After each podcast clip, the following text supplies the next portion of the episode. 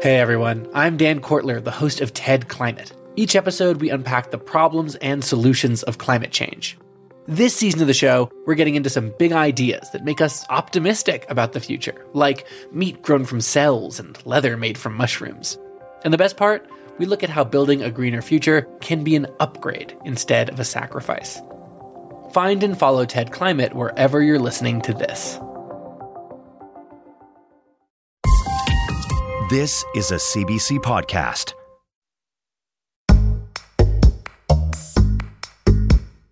Hi, I'm Bob McDonald. Welcome to Quirks and Quarks. On this week's show, in the belly of a beast, discovering a young dinosaur's last meal. The technician discovered small toe bones that were poking through the ribcage of the animal. Now those toe bones were far too small to belong to the tyrannosaur, and they were coming from inside its gut. And nature adds biological armor to the Great Wall of China. It's just so cool that something that I think is amazing and I've devoted my career to, which is the biocrust, is helping to preserve one of the most impressive human structures in history. Plus, a robot answers the call to build a wall, Canada geese pull together when times get tough, and why microbes might save us from ourselves. All this today on Quirks and Quarks.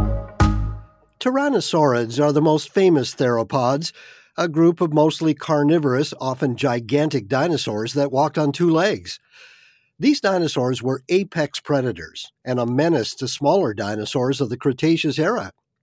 Like all dinosaurs, they hatched from an egg, and we know they could eventually grow into terrifying multi-ton adults. But not much is known about the Tyrannosaurid coming of age, the stage between hatching and teenager. Well, now a first-of-its-kind seventy-five million year old fossil from Alberta is shedding some light on this fierce dinosaur's salad days, which, of course, didn't include salad at all. Doctor François Therrien was on the team that made the discovery. He is the curator of dinosaur paleoecology at the Royle Tyrrell Museum in Drumheller, Alberta. Doctor Therrien, welcome to the show. Thanks for having me. First of all, tell me about this fossil. When was it first discovered? Well, the specimen was discovered in two thousand nine by a technician from the Royle Tyrrell Museum named uh, Darren Tanke. He was prospecting for fossils in the badlands of Dinosaur Provincial Park, which is situated in southern Alberta. And then he found, sticking out of the uh, the bedrock, found bones that he identified as belonging to a young tyrannosaur. So immediately that was a very exciting discovery because skeletons of young tyrannosaurs are very rare. The big tyrannosaurs have big bones. They're easy to, to discover, but they're also easy to fossilize, whereas the bones of young tyrannosaurs are much more fragile, so that's why they're much rarer. Now, you say it was young. Um, I mean, first of all, how big was it? So the young tyrannosaur was only a fraction of the size of an adult. It was uh, about five to seven years old, weighed around three hundred thirty kilos, and would have been about four and a half meters long. So we're talking in terms of length, half that of an adult, but in terms of mass, it's basically a, a fraction of that of an adult. It's still a big animal, though.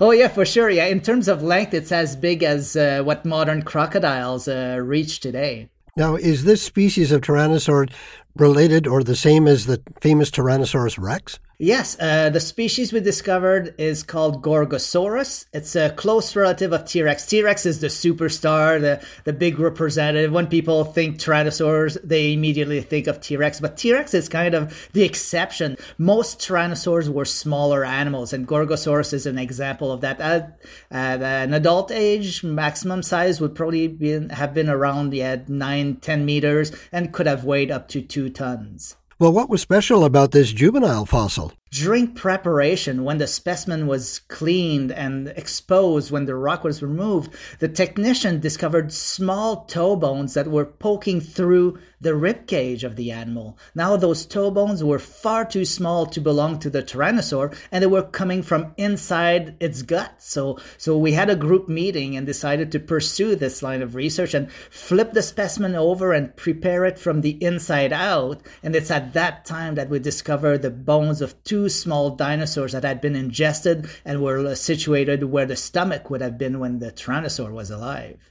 So this was the dinosaur's last meal? Essentially, yes. So what did it eat? Most dinosaur species are described or named based on their skull. So here we had a little bit of a puzzle trying to determine the, the identity of a dinosaur based on its legs only. Fortunately for us, the species to which the legs belonged is called Chiripas. It's a very rare animal, and it's only known from foot bones. So since we were dealing with complete legs, we were able to get a, a good match between the, the known foot bones and our legs. And interestingly enough, the legs we have found in the stomach of the Tyrannosaur actually represent the most complete skeletons known for the Chiripas species. So the best known specimens are known because they were swallowed by a Tyrannosaur. So uh, so it's really exciting. so so what was this uh, dinosaur that it ate? Yeah, it's a small oviraptorosaur, so it's very similar to the famous egg-stealer oviraptor from Mongolia, and superficially would have been about the size of a big turkey and would have looked a little bit like cassowaries, those big uh, ostrich bir- uh, ostrich-like birds that are alive today in uh, Australia and uh, New Guinea. So if you found only the legs of its prey in Gorgosaurus's uh, stomach, does that mean that it ate the animal whole, bones and all? Our animal, actually, what based on what we found in the stomach, seemed to have been almost surgical in the way it dissected its prey. It just dissected away the hind legs, swallowed them whole without uh, chewing them, and then left the, re- the the rest of the carcass behind, not even bothering to, to eat it. So he was interested in uh, the drumsticks, just like a fussy kid. Essentially, yeah, yeah, yeah. Well, everybody loves drumsticks, uh, so did tyrannosaurs. So you have this dinosaur that's preserved itself, plus its stomach contents. How are they preserved so well over all this time? For big dinosaurs, we don't find stomach contents, and I think it's because these animals are so big, you would need a big event to bury the whole carcass. Here, our small animal, or small Tyrannosaur must have been buried very soon after its death, such that yeah the, the part of the carcass that contained the, the stomach was never exposed, so it could be preserved. So how does the meal of this juvenile dinosaur compare to the adults? Based on tooth marks left on bones, we know that large tyrannosaurs fed on big plant eaters like duck-billed dinosaurs, horned dinosaurs, and the likes. But because young tyrannosaurs look so different, they had those very blade-like teeth and very weak bites, we always presume that they fed on something much smaller, but we didn't really know what. So now here our specimen is actually the first fossil evidence that we have that young tyrannosaurs fed on small dinosaur species and on very young dinosaur individuals, because the, the Chiripas we found in the stomach are actually very young. They're yearling animals, meaning that they're not even a year old. So it seemed to have, uh, that tyrannosaurs seem to have liked a baby, to feed on baby dinosaurs. So what do these different diets tell us about the lives of the tyrannosaurs? Well, the, uh, this research reveals that din- uh, tyrannosaurs underwent a, a change in diet through their lifespans. When they were young, they fed on small dinosaurs and young dinosaurs. And ba- around the age of eleven, that's when they underwent a physical transformation. They started becoming more robust, their teeth transformed from being blade-like to being killer bananas, and their bite force just started increasing exponentially. So it's around that age that they transitioned into being apex predators, meaning that they were top predators feeding on big animals like duckbills and horned dinosaurs. So it shows that not only these animals change their diet through lives, but they occupy different ecological niches at different stages of their life. So that's unique to tyrannosaurs. Are there any examples of this among animals living today where the young and the adults survive on completely different diets? Yes, we observe in most animals that don't have extended, extended parental care, just like mammals and birds that where the parents capture the food and bring it to the young.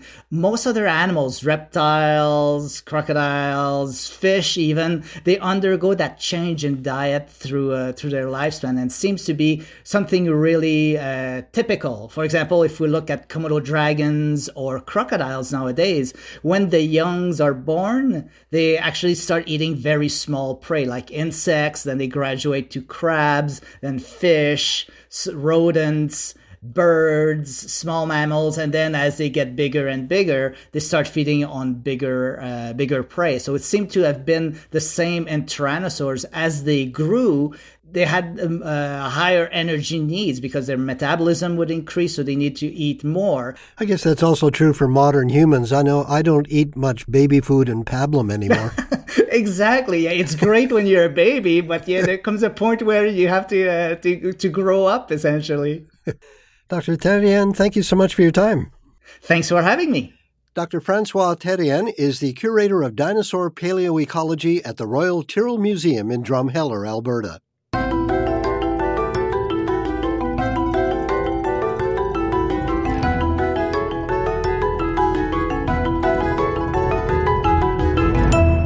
Farmers in many parts of the world have long figured that the best way to deal with large rocks in their fields is to gather them up and use them to build stone walls. Traditionally, this has been done by hand, one stone at a time, and these dry stone walls have become something of a point of cultural pride in some places. That's because it's a challenging task to take stones of different sizes and understand how to fit them together so they can be strong and stable. So those with the skill to build them are celebrated. But now they can be replaced by a robot. A team in Switzerland has figured out a way to hand this challenging task off to a machine. Doctor Ryan Johns from the Robotic Systems Lab at the Federal Institute of Technology in Zurich, Switzerland, and his team developed the system. Doctor Johns, welcome to Quirks and Quarks. Thank you very much for having me. First of all, describe the robot that you've been working with. What's it look like? Yeah, so this is is really, if you can imagine, a, it's a it's a twelve-ton excavator, similar to the kind of excavator you see every day on construction sites. It was originally built for very technical terrain, and it has wheels built into its outriggers, so it can kind of walk in addition to drive to balance itself on uneven, uneven ground. Uh, but it's essentially a traditional hydraulic excavator that we've modified with robotic control to allow us to essentially use this big machine like a robot. So what are the modifications that you've made to it to uh, have it build walls? One of the biggest things is equipping this thing with perception, so the ability to kind of see and measure the terrain around it. So we have multiple LiDAR sensors measuring the three D world around it. We have those sensors mounted on the arm itself, so it can reach over and look behind the wall, see where rocks are while they're being placed. And we also have those sensors mounted on the roof of the cabin, where it can actually see objects in front of it in order to pick them up, Uh, hold them in its hand, and, and three D scan them. Now, when you say LiDAR, that's that laser uh, range finding that can identify objects, tell how far away they are and their shape? Exactly. It's it's basically taking a lot of little measurements of distance that gives us this kind of three D point cloud representation of the environment around it using the combination of multiple sensors. So take me through the process, step by step. What does the robot do to build a wall? Yeah, so the, the first thing we do is we scan the environment Uh, using a combination of LiDAR and camera. So we use a learning-based uh, segmentation approach to recognize these individual objects, and we use that three D point cloud to understand the shape of what you can see. And the machine essentially picks it up, recognizes enough of the top that it can plan how to grab it. It picks it up, and then while it's holding it in its hand, it spins it uh, three hundred sixty degrees while collecting three D kind of point cloud captures of that surface and images to then produce a full three D model of that stone, which gives us a very clear understanding of things like its volume, its center of mass. And then the robot puts that stone down, and it continues to do that for all of the stones that are in its in its environment. And once it has an inventory of what we usually use, something like twenty to forty stones, then it plans where these stones should be placed to build up this wall. Wow. It's, it's sort of like uh, a kid surveying Lego pieces before putting them together. You pick them up, you look at them from all sides. Exactly, exactly. So you get this kit of parts, and then you have to figure out how those parts go together to build a wall. So these stones that it's picking up, they're all different sizes and shapes. So it has to first understand what that rock is like, and then where to put it while building the wall. Like, oh, I need a big one here, but I need a small one there. Is that the idea? Yeah, exactly. So these rocks are, are very, very different in size and shape. We have rocks that are a couple hundred kilograms to rocks that are a couple tons. We have uh, pieces of demolished buildings, you know, a, a chunk of a broken staircase. And at the same time, we have a, a boulder that was dug up on a neighboring construction site that's very round, or one that was quarried that's very irregularly split. And the machine basically is always understanding these complex shapes. And And it's trying to figure out how these stones fit together in a way that's stable, that also aligns with that desired shape, and that also fits nicely with the rocks that are already in place. So what has your robot been able to build so far? Uh, we built two large walls. One is a, a ten meter long and four meter high wall that's about one point seven meters thick. That consists of one hundred eight stones that are a mixture between very large irregular granite boulders or gneiss boulders and, uh, and, and chunks of concrete. And then we also built a, a very large scale retaining wall, which is actually a permanent piece of infrastructure in a, in a publicly accessible park in Oberglatt, Switzerland. And this is a sixty-five meter long wall that's six meters high and that has almost a thousand stones in it. Wow. And this is all without mortar. The stones are just piled on top of one another. Exactly. Yeah. So these stones really, the planner is is, in, is figuring out how these things interlock. You know, they're they're supporting essentially hundreds of tons of material. We've pushed on them with force sensors to make sure that these things are stable, um, and also, you know, pushing downwards, lifting up the whole machine on the top of the wall. These things have, have survived quite some testing, and, and the retaining wall, again, is, has actually been standing for quite a while and, and is expected to stand, hopefully, indefinitely. Well, what could robotic wall-building machines mean to the construction industry?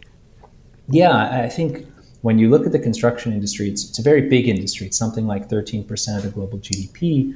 And the production of concrete alone, or, or cement, uh, results in about eight percent of global C O two emissions. So it's a very, very high energy factor that's required to make these materials.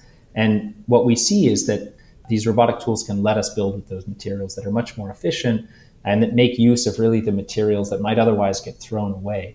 You know, oftentimes these boulders are a nuisance. You're digging them up and you have to get rid of them. And we see that, you know, if we can reuse these materials as close as possible to their original form, we save a lot of that processing energy that goes into trucking these things away to a different site, grinding them up to produce aggregate that then goes into new concrete.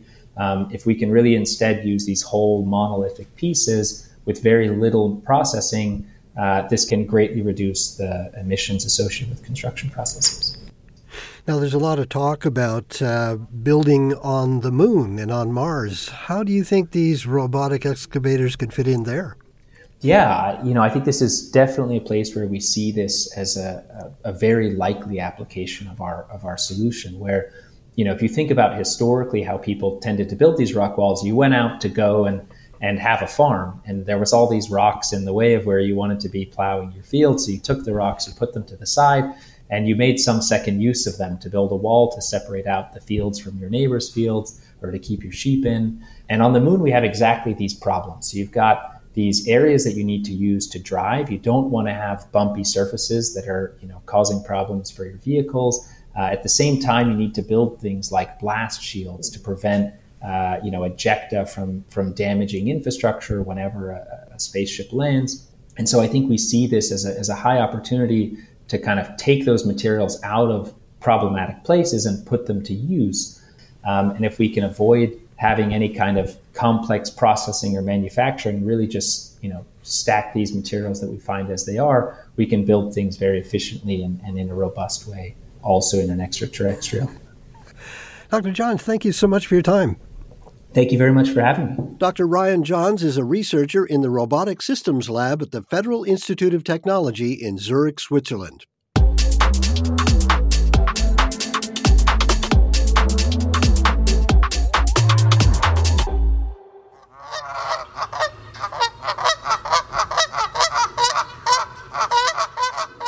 Canada geese may be iconic, but let's face it, they're not always the most friendly birds. That's something Eric Jingles from Moncton, New Brunswick discovered and told C B C News about last spring. I uh, survived an attack from a cobra chicken. I was out for a bike ride Sunday evening. There was uh, a family of geese. The big one at the end started to like hiss, and I thought, oh, isn't that adorable? And then all of a sudden it launched. Now, you or someone you know may have had similar experiences with these notoriously stroppy birds.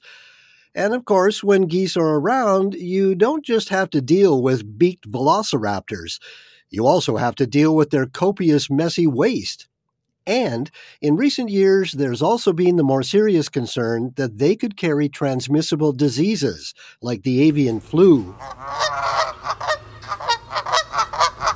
It's for all of these reasons that some communities in Canada, the U S, and the U K have decided to cull geese.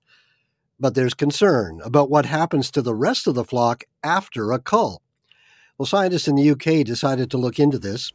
One of them is Doctor Nick Royle. He's an associate professor in behavioral and evolutionary ecology at the University of Exeter.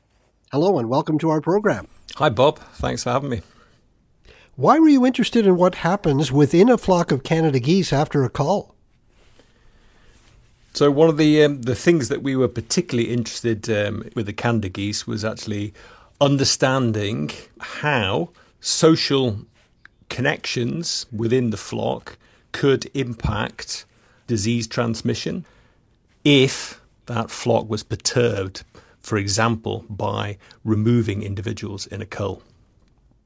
Well, before we get to your action on the Canada geese, are there other examples where species were culled and, and had some kind of effect? Like what normally happens? So this did happen um, in badgers in the U K. So when the badgers were culled, this um, led to an increase in their ranging behaviour of the uh, surviving um, animals. The response is to uh, disperse because the social group has been disrupted, it's been broken up. And this is potentially of concern because this could increase the spread of T B, which is a transmissible disease that they carry and has obviously got kind of important implications for transmission to animals such as uh, cattle. Now, what disease are you concerned about with Canada geese?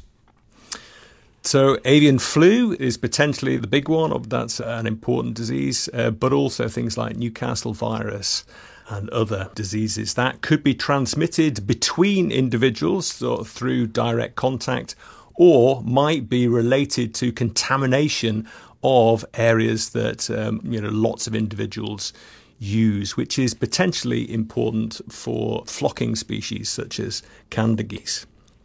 Oh, I see. So what you're concerned about is that if you break up, uh, say, a family of geese or a group, they may do what the badgers do, leave the area and spread disease more. Yes, that's one of the potential concerns associated with this, and that's why we wanted to do the study. Well, how did you go about testing how the social dynamics in a flock of geese plays out after a cull? So first of all, we had to mark the birds individually so we could recognize them. We put neck collars, which were bright colour and had individual identification numbers on. So this allowed us to identify uh, individuals, and then we established which individuals they interacted with in a social group over a long period of time, so right the way through the entire year. And from this, we constructed our social networks. And then we recaught the individuals. Some of the individuals were removed, they were culled, and then the other surviving individuals were released, and then we did the, the same procedure again over a similar period of time. This allowed us to construct the networks following this cull, and so we could compare the different social structure as it related to this intervention, so before the cull and then after the cull. Okay, well, let's set the scene here. First of all, how many geese are you talking about and how do you round them up? Okay, so we managed to capture one hundred ninety-one geese, which was about a third of the population at the Cotswold Water Park. Wow. And we rounded them up with kayaks on the water. So we did this uh, during a, a period of the year when they're molting. And so they're unable to fly, and this makes them much more amenable to actually capturing them. That must have been quite a sight, a bunch of kayaks herding geese like sheep. uh, yep. Well, certainly, I mean, like it was, this is quite funny the first time I saw it. So it would have been very, very interesting for any onlookers. Now, before the cull, what kind of family dynamics did you see among the geese? So it depends on the time of the year. They're very gregarious during the autumn and winter. That's when they kind of like they form these larger flocks where they spend a lot of time uh, socially interacting with one another. And then in springtime, they disperse into pairs during breeding and then subsequently with offspring that have been raised by those pairs. And then those family groups go back into the larger social flocks in autumn and winter. So when you view these larger flocks in autumn, winter, it, it might look homogenous. There's actually quite a bit of structure within those flocks. There will be family groups and individuals that are already known to each other. Okay, so once you herded your geese, you marked them, you watched them for a year, you established their relationships with each other. How did you perform the cull? We were culling at the sort of rates that are normally applied across these sort of studies. So it was around about twenty percent. Once we'd round them up and we, we herded them, they were in these pens, and then individual geese were taken out, and it was all done out of sight of other geese. And they were dispatched using lethal injection by uh, trained vets. So how did you choose which geese were going to be euthanized? So we were deliberately targeting groups that didn't have young. It was all individuals that hadn't bred, and then it was just random. So after the cull and you let the birds go again, how did that affect their social dynamics? So perhaps surprisingly, culling didn't actually increase social uh, connectivity. What they were doing was they were strengthening ties with old friends and family, and they were only making a few new friends locally. There was also very little evidence of any change in ranging behavior from the birds as well. So the family stuck together and they did not disperse like you saw with badgers. Correct. Yeah, that's exactly the situation. So what does that mean then for how effective a cull would be in stopping the spread of a virus like avian flu? Well, it implies that um, if you applied a cull in the way that we applied the cull, that the geese are very robust to the social disruption caused by this cull. And so it's unlikely that culling would impact the spread of any pathogens. Well, the Canada goose is sort of a national symbol here in our country. And uh, how are they sort of considered in the U K? Well, they're an invasive species in the U K, so they were introduced um, several centuries ago as ornamental birds, um, but they've subsequently spread right the way through the U K. So um, so they're found pretty much anywhere where there are water bodies, except in really mountainous uh, regions, and the population is is quite substantial now.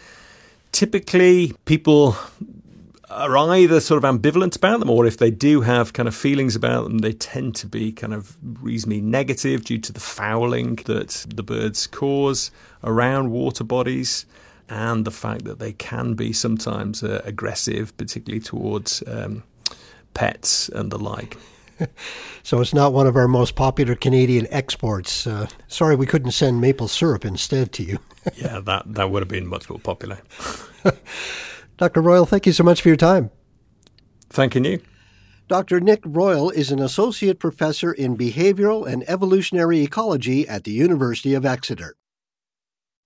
I'm Jordan Heath Rawlings, host of The Big Story. For six years now, we've been telling one story a day, every one of them about something that matters to Canadians. This spring, though, we're going deeper.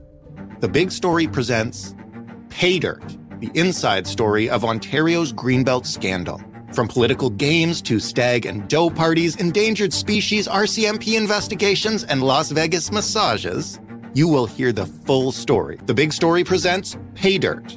New episodes every Monday, and you can get them all by following The Big Story wherever you get your podcasts. I'm Bob McDonald, and you're listening to Quirks and Quarks on C B C Radio one. Coming up later in the program, harnessing the power and innovations of microbes to tackle some of our biggest problems. We have more microbes on this planet than the observable stars in the entire universe. Mother Nature has enormous solutions just around us. The Great Wall of China is one of the most famous structures on Earth. Built over more than a thousand years, it was a system of defensive fortifications that helped to provide a frontier against nomadic northern raiders. The full extent of the wall's construction covers more than seven thousand kilometers, winding in multiple sections from the Yellow Sea on the country's east coast to the desert in the present-day Gansu province.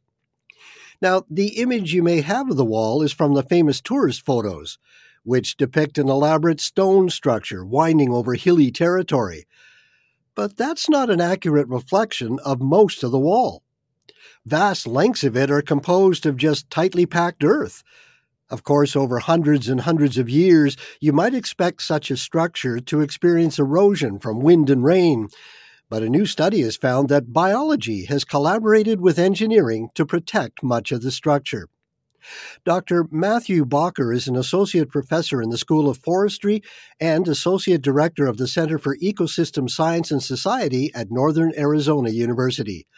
Doctor Bacher, welcome to Quirks and Quarks. Thanks for having me. First of all, tell me about the part of the wall that your team was studying. How was it constructed? This part of the wall, it's about a six hundred kilometer uh, stretch in pretty much the middle of the extent of the wall. And it was constructed using rammed earth, and that means that soil and other materials were piled in between wood forms and then pounded down in layers and built upwards until the wall was created. Oh, so it's just dirt. It doesn't have the uh, the bricks that you see in the tourist photos that, that are they're very strong. It's just, just dirt. Primarily just dirt. Dirt, sometimes gravel, sometimes tree branches, but not bricks. So what did you see when you examined these earthen parts of the wall? Well, these earthen parts of the wall, it's very common for them to have uh, biological soil crust growing on their surface. In fact, over two-thirds of the studied portions had this biological soil crust or biocrust. You can think of it kind of like a living skin. We usually find them on regular soil surfaces, but in this case on the Great Wall, which is made out of uh, soil in this area.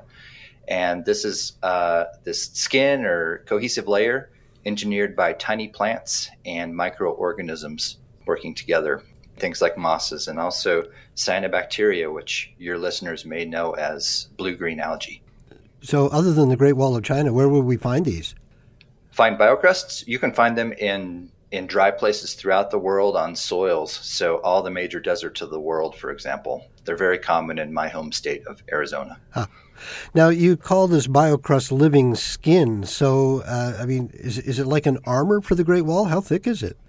Usually only millimeters thick, so very thin, but it is kind of like an armor, and it, it functions in different ways. It's, it's not just a physical covering, but it's also binding and weaving together those soil particles on the exterior of the wall into a, into a tougher coating. So then how does that protect the wall? Well, it will hold the particles together when um, the wall is uh, experiencing rainfall and, um, you know, sandblasting from windstorms and things like that. And it, it will also help keep, uh, help reduce the amount of moisture that's seeping into the wall. And that helps keep it intact as well. Oh, so it's waterproofing. Yes, it's sort of waterproofing it. I, I'm thinking of that uh, synthetic netting that you sometimes see landscapers put on uh, on steep hills by the roadsides to keep the soil from falling. Yeah, it's kind of like that. It's kind of like a, a thin protective blanket. So is, is it actually uh, also like structurally holding the wall together? Really just the exterior. It's helping the exterior from flaking away and gradually falling apart over time. And um, if the biocrust wasn't there, we would we would expect the the surface to become pitted and flake off, and uh, eventually a bigger and bigger sections of the wall would, would fail. And um, we might lose entire sections of the wall. Wow. That's interesting because usually when uh, you see stuff growing on things like, uh, I don't know, the walls of a house or something, it's actually deteriorating the concrete or the bricks. But here you're saying it's providing a protective layer. Yeah. And a big reason for that is that these biocrusts, they don't have roots. They don't have things that are deeply penetrating into the wall and kind of like pushing it and breaking it apart. Um, instead, they're just uh, coating the surface. And also, since they're not allowing tons of water in, they're not uh, leading to uh, shrinking and swelling. Okay, so it's good for the wall to have these uh, organisms living on it. What's in it for the plants and the microbes that are within the biocrust? Well, they get a surface to live on that's free of bigger plants that might shade them out otherwise. So they get this big open slate of habitat. Now, have you seen these biocrusts on any other man-made sub uh, structures? I personally have not. However, I would be unsurprised if this wasn't common. It may just be an underdocumented phenomenon. So how long do you think this uh, biologically constructed uh, artificial skin will last on the Great Wall of China? Well, potentially indefinitely, because it constantly renews itself. Um, it's living and growing. So if a, if a patch was lost, it could it could regrow. So it's not going to last forever. The wall's not going to last forever, but it's lasted centuries so far. So I would be unsurprised if it didn't last centuries into the future. Do you think the builders of the Great Wall knew that this would happen? No, I think it's a happy accident. I don't think there was any planning involved. um, it's just a biological phenomenon that occurred. There was an open space for life, and the life took it. What went through your mind when you realized that the Great Wall of China, you know, our largest human-made structure on the planet, is being held together by plants? I think it's amazing. And it's just it's just so cool that something that I think is amazing and I've devoted my career to, which is the biocrust, is helping to preserve one of the most impressive human structures in history. When we humans think that we can build something that lasts, nature always has a better answer. Yeah, that seems to often be the case. Doctor Bacher, thank you so much for your time. Thank you very much, Bob. It's been fun. Doctor Matthew Bacher is an associate professor in the School of Forestry and associate director of the Center for Ecosystem Science and Society at Northern Arizona University in Flagstaff.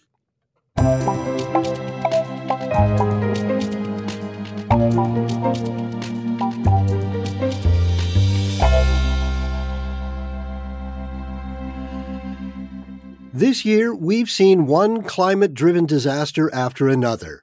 From deadly heat waves to record-breaking wildfires to devastating floods, the momentum of climate change seems to be building. Add to that our pollution problems. Microplastic, anyone? We need solutions, and we need them fast. We're getting to the point where we need to consider all kinds of ideas, no matter how out of the box. Well, now there's a growing chorus of scientists who argue we can help solve some of the huge problems our planet is facing using organisms so tiny you can't see them with your naked eye. They're suggesting what we need is a microbial revolution, an effort to harness the power and capacity of the planet's dominant organisms. Here's an example. An exciting new idea to get biological help to transform a vast unused landscape to suck carbon dioxide out of the atmosphere and store it underground as rock.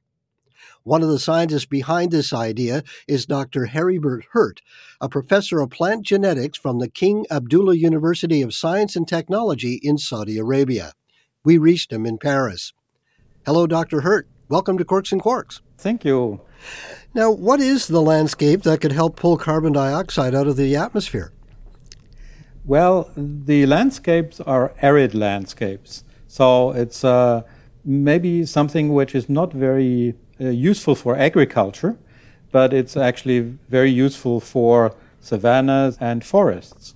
And um, these arid landscapes have very different properties, so people usually think they're not very useful, but in fact, for carbon sequestration, they could be a game changer. Now, when you talk arid landscapes, you mean desert? Well, deserts are hyper-arid landscapes, but I'm talking also about arid landscapes. That is much, much more land. About thirty percent of our terrestrial land is actually arid landscapes. And so this is a huge area that goes right from America, right through Africa. It's actually a, a region that you find in the north and in the south of the equator. South of Canada, that's for sure. uh, okay. So you're talking about lands that do get a little bit of rainfall then? Yes, yes. So they get a little bit of rainfall, and that means you can also have some vegetation there. But humans have, unfortunately, also been destroying a lot of the vegetation that exists there, mainly by too many animals that are overgrazing these areas. They have degraded the land, they have degraded also the vegetation, and the idea actually comes from restoration of ecosystems. And um, in this context, we discovered that there are very unique plants that are growing in these arid landscapes and that are producing a lot of some specific carbon molecules that they pump out of the air simply by photosynthesis, like all plants do. But then one quarter of the photosynthetic carbon that they fixed into the soil. And in the soil, we identified specific microbes that can actually use this carbon and deposit it in a stable form, so that it basically becomes rock again. Now, what kind of plants are you referring to? These are many different plants, so not every plant is really useful for that, but we found that most of the plants that are living in these arid zones have already adapted. So it's basically just what nature has developed, and we have just like gone there to uncover it again. So why are the plants dumping carbon into the soil? Yes, this is, I think, something like really amazing, because what these plants are doing is, of course, when it rains, they are growing, but when there's no rain, they have actually used this metabolism of producing these carbonate molecules, which are called oxalates. What we call its metabolic water. So that is a stock that these plants are just depositing, and when actually there is no water, they are just using it up and make water again out of it. Wow. Okay, so they use carbon and water to make this oxalate, which they store in the ground? It sounds like a camel's hump, where the camel stores water and fat so they can use it later. Exactly. Or the ice bear. You know, the ice bear is going to sleep for six months, and it doesn't drink anything. So where does the water come from for its metabolism? It's actually burning fat, right? And then this fat is, of course, serving as energy, but it's also making water out of it. So this is like metabolic water that we know very well from animals. But here we have metabolic water in plants. Okay, so the, the plants have this metabolic water that they store. How do you get the carbon then to remain in the soil so that it doesn't go back up into the atmosphere? Yes, so this is actually an interesting story, because here we need microbes that can use this oxalate that comes from these plants. So they live on, on oxalate. And one quarter of the oxalate that they use for their own life is like a waste product. And this waste product is carbonate. And carbonate is something that is normally an unstable molecule, but in these arid regions, the soil is very particular, so it has a high pH, it means it's alkaline, there's a lot of calcium, and under these conditions, when there's also a long dry period, this uh, carbonate becomes calcium carbonate, which is basically like rock. And this can stay in the ground for decades or hundreds of years. So it's just pumping the carbon from the air through the plants into the soil. Okay, so we've got the plant that first captures carbon from the atmosphere, combines it with water to store it in the soil as this oxalate. Then the microbes in this soil use some of it, and this converts it into rock. Is that right? Yes, that's that's that's correct. How much of a difference do you think this would make in terms of uh, carbon sequestration, taking carbon out of the atmosphere? Right now, there's at least fourteen countries like Turkey, Sudan, South Africa, Argentina, Australia, uh, China. So all these countries, they are actually planting one-third of all the forests that are planted. These are in these arid countries. So if these countries would actually use this technology, this would be a, a major factor for reducing carbon in the air back into the soil. Mm. So you've actually seen that kind of transformation occur in an arid region? We have an experimental site where we are doing different types of tests with different types of plants, how to transform basically back or restore a desert into a savanna type of ecosystem. Doctor Hirt, thank you so much for your time. It was a pleasure talking to you. Doctor Heribert Hirt is a professor of plant genetics from the King Abdullah University of Science and Technology in Saudi Arabia. Now, this is just one example of harnessing microbes in new ways that could help us solve a major environmental problem. As we confront the legacy of the Industrial Revolution, climate change and pollution, some scientists are advocating solutions that amount to a microbial revolution.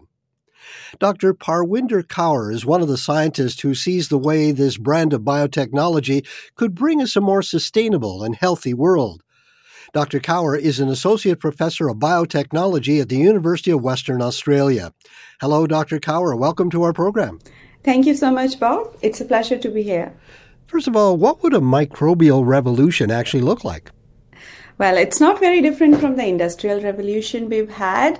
So microbes, as we all know, these are these humble little things that we need a microscope to look under to be able to observe them. And sometimes you can't even see them through the microscopes. And interestingly, I'm not sure how many of the listeners know that we have more microbes on this planet than the observable stars in the entire universe, as per the data from the European Space Agency. So, wow. you know, microbes wow. are everything and everywhere. Okay, so there are a lot of them. They're everywhere. How might their life cycle allow for opportunities that we can harness to solve our problems? Yeah, that's actually their biggest superpower when you compare it with the other life forms, because microbes are tiny. Their living machinery is very simple, and simple means fast. Okay, so they're very, very efficient, which kind of gives them a very short life cycle and to be able to go through the entire process in a very, very short and efficient way. Now, we just spoke to a scientist about how microbes can help green arid lands and put fossil fuel carbon out of the atmosphere and sequester it underground as rock. What are some of the other major world problems that we might solve with microbes? Actually, it can help us solve quite a lot of problems. If you talk about new pharma and new vaccines, so I've had the pleasure to work with India, where we have the two major waterways, which are very holy and spiritual, Ganga and Yamuna. But because of the the pollution that has happened in the last fifty years, there's quite a lot happening in those waterways. And when we went into those waterways to do sampling, they were a beautiful source to learn about antimicrobial resistance. And they could be utilized and harnessed in a new antibiotics or developing new vaccines uh, from there. And uh, I'm a believer, and more science I do, more it kind of gets impressed upon me that how Mother Nature has enormous solutions just around us. Beyond pharmaceuticals or uh, drugs, what other products could we get from microbes? So microbial biocatalysts, they can convert like the carbon dioxide into usable products. They can really help the carbon problem, the net zero we are trying to achieve, which is one of the biggest problems on this planet. So that's kind of help us with the climate action. Whereas the bioplastics is like, you know, life below water is struggling with a lot of plastic pollution. There's already a lot of microbial communities which were slowly disintegrating those plastics. You know, mm-hmm. we cannot just use microbes to disintegrate the plastic waste, but microbes are also very useful ways to produce plastic, which is biodegradable, one hundred percent biodegradable. So that's a great solution to have as we move into the future. Microbial biorefineries, they are another very cool application that we could use to replace the fossil fuel derivatives. Mm-hmm. Well, it's great that there are microbes that could dissolve plastic, but how do you scale that up and work it on a practical scale? Because the ocean is very large and plastic is everywhere. Yeah, that's a great question. So the good thing about uh, microbes is they're very, very easy to scale because they're tiny. So for example, I'm just going to go back to the very traditional bread making and beer making or wine making. All of this industry is standing on microbial production systems like the algae and the yeast we use in there. And look at the scale at which we produce alcohol and bread to feed our populations. Mm-hmm. So we could do exactly the similar sort of scaling and the production for these microbes, which are good microbes to end the plastic waste, or good microbes to produce the new pharma, or the good microbes to give us a lot of environmental remediation in a lot of other spaces like the biorefineries and the biofuels and things like that. Hmm. You've argued in your scientific paper that synthetic microbial innovations can sustainably alleviate the conflict between economic process and conserving biodiversity. How would that work? Well, it's an interesting era, Bob, we're living in. Right now, like the three D printers, you can go and print things on a three D printer. In my world, in the D N A world, you can actually go and three D print that sequence in our D N A three D printers, if I may say this. So what does that allow? That allows us to create life synthetically, you know, or different snippets of life that are useful for us to be able to do things like ending plastic waste or building new pharma or vaccines. That is exactly how we are going to be able to achieve microbial revolution, to bring sustainability to our future, but also economic diversification. So you don't need to really go and harvest hectares of lands of a plant for a tiny biomolecule that the plants produced in their defense mechanism. But you learn about that superpower and then bring that knowledge into our modern science, we call as the synthetic biology. You can print that little snippet which gives that biomolecule, and then you put it in a big tank of yeast, or you can bioengineer it into another microbe, which you can just give sugar. And that's exactly what I do in my startup company. And it produces biomolecules, which are only produced by plants in tiny amounts for their defense, but we need them to cure menopause, hot flushes in females. And plants can't scale that up. Or if we do need to get the amounts that we need for a three hundred billion dollars industry, I will need to grow those plants in hectares of lands that will require a lot of energy, a lot of land, a lot of fertilizer, water, all these resources which are diminishing on this planet. And how about just producing it in a little beer tank, in a little brewery? Wow. That's also how insulin is produced, is it not? That like it's grown in, in yeast? Yeah, no, insulin is grown in yeast. It is exactly how insulin is produced. Mm-hmm. So insulin is a great example of the microbial revolution. Mm-hmm. So if microbes have so much potential, what's holding us back from developing them more fully? I think it's... Um, It's going. I mean, the revolution has already started. To, you will see a lot of synthetic biology companies. There was a report released uh, between Australia and America by K P M G. Biotechnology industry is going ten billion dollars in the next couple of years. So this, this industry has started. What is stopping is a simple thing. Things you don't see, you don't really pay attention to. Doctor Kaur, thank you so much for your time. Thank you so much, Bob. It's been a pleasure talking microbes and everything. Doctor Parwinder Kaur is an Associate Professor of Biotechnology at the University of Western Australia. And now it's time for our Quirks and Quarks question. Don't know much about science. Now here we go, dropping science, dropping it all over. Blinded by science. Question, question, question, question, question. Glenn McNamara from Orleans, Ontario asks, in the far north, in places like Alert in Nunavut, for example, the sun never sets for several weeks in the summer. Why doesn't the temperature keep going up and up and up all this time? And here's the answer. Hi, my name is Sarah Rugheimer, and I'm a professor of astronomy at York University. I think this is a great question because it does seem to be weird that we have so much daylight in the northern pole, and then why isn't the temperature super hot up there? So there's a couple things we need to keep in mind. It is true that the temperature will rise through the summer, month by month, from those long days of perpetual sunlight. You can see this in the average temperature reported in the pole by the month by month. However, the light at the poles is really ineffective. Think of it as perpetual twilight because the sun is so low on the horizon. Just like a solar panel that's at a shallow angle, the sun just won't generate that much power up there. So the northern pole has this glancing, indirect light that doesn't absorb much energy. And additionally, a lot of the poles have a higher fraction of ice and snow, which reflect a lot of the light coming in before it can be absorbed. So those are the main reasons why this temperature doesn't keep going up and up. I personally experienced this when I was up in Alaska. Uh, I was climbing Denali. We didn't need a headlamp because the sun was always giving us light. But the difference in temperature was extreme when the sun was out versus when it was behind a cloud or behind a mountain, uh, such that the temperature swings were maybe plus twenty degrees Celsius in the day, and it would get down to negative twenty degrees at night. So it is, uh, even as a scientist who thinks about these topics of climate and radiation in my own research, it was really interesting to experience that heat swing in the far north while I was up there. Anyway, thank you so much for the question, and I hope that helps. Doctor Sarah Rugheimer is a professor of astronomy at York University in Toronto. And that's it for Quirks and Quarks this week.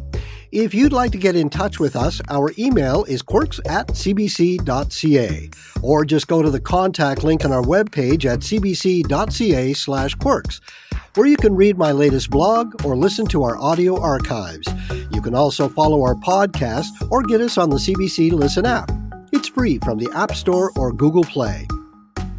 Quirks and Quarks was produced by Olsi Sarakana, Sonia Biting, and Mark Crawley. Our senior producer is Jim Lebens. I'm Bob McDonald. Thanks for listening. For more C B C podcasts, go to c b c dot c a slash podcasts.